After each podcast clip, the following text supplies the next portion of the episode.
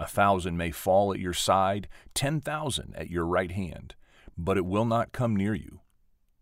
Psalm 91, verse 7.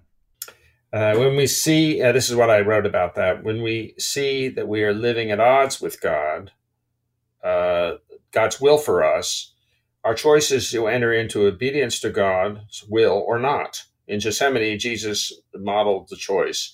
My Father, if it is possible, let this cup pass from me. Nevertheless, not as I will, but as you will.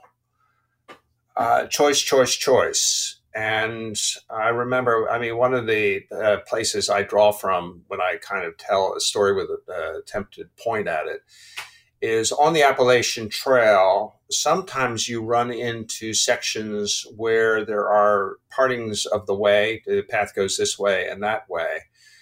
And one time in New Hampshire, I had come over uh, Mount Cube and I decided to. Uh, I had parked my car a long way back. It was uh, a two day trip, so I was uh, not near my car. And I, I uh, got off the mountain and I got off the trail and I got to a place that looked like it would take me back to my car. And then I came to two paths, and uh, they both looked equally good. But basically it's a faith thing. In faith, I went with the one my intuition told me to go to. And I remember seeing that uh, I was uh, sort of halfway on it. You know, it, it's terrible to be on the wrong path and have to turn around and do it all over again on the other path. And I, I got to a place and I saw I was in the right path. And all I said to myself several times, this is big. This is big. And I think the same thing is true of the path I chose when I chose to buy a Bible. This is big. I didn't know it was big at the time. I didn't know I was right at the time. I didn't know where I was going at the time, but I really did act in faith. And the faith took me to uh, a much better place than I was before.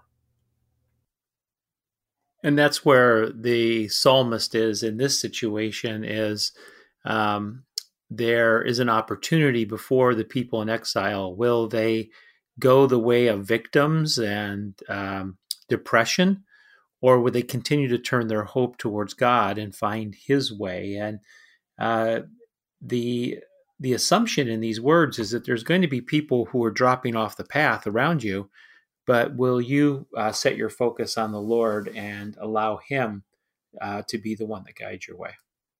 This is why, you know, because uh, almost in all of our conversations, you bring an element of depth and richness uh, to the biblical story that is a context to the kind of story I just told.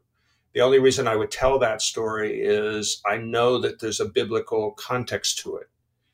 Uh, but every time uh, we have one of these discussions, uh, you bring a, a kind of a knowledge of the entire Bible that allows you to sort of have biblical perspective on on individual actions, uh, whether they're your own or somebody you know, and it's it's it's very powerful and I think very helpful.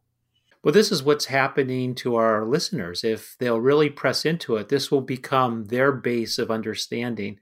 Uh, you end up weaving together the story of God in ancient people. And as Paul writes to the church at Corinth, these things have been written as an example for you so that you will be warned and, and not fall off the way. And uh, the deeper you go into the word, the more of a guide it will be uh, in the course of our lives.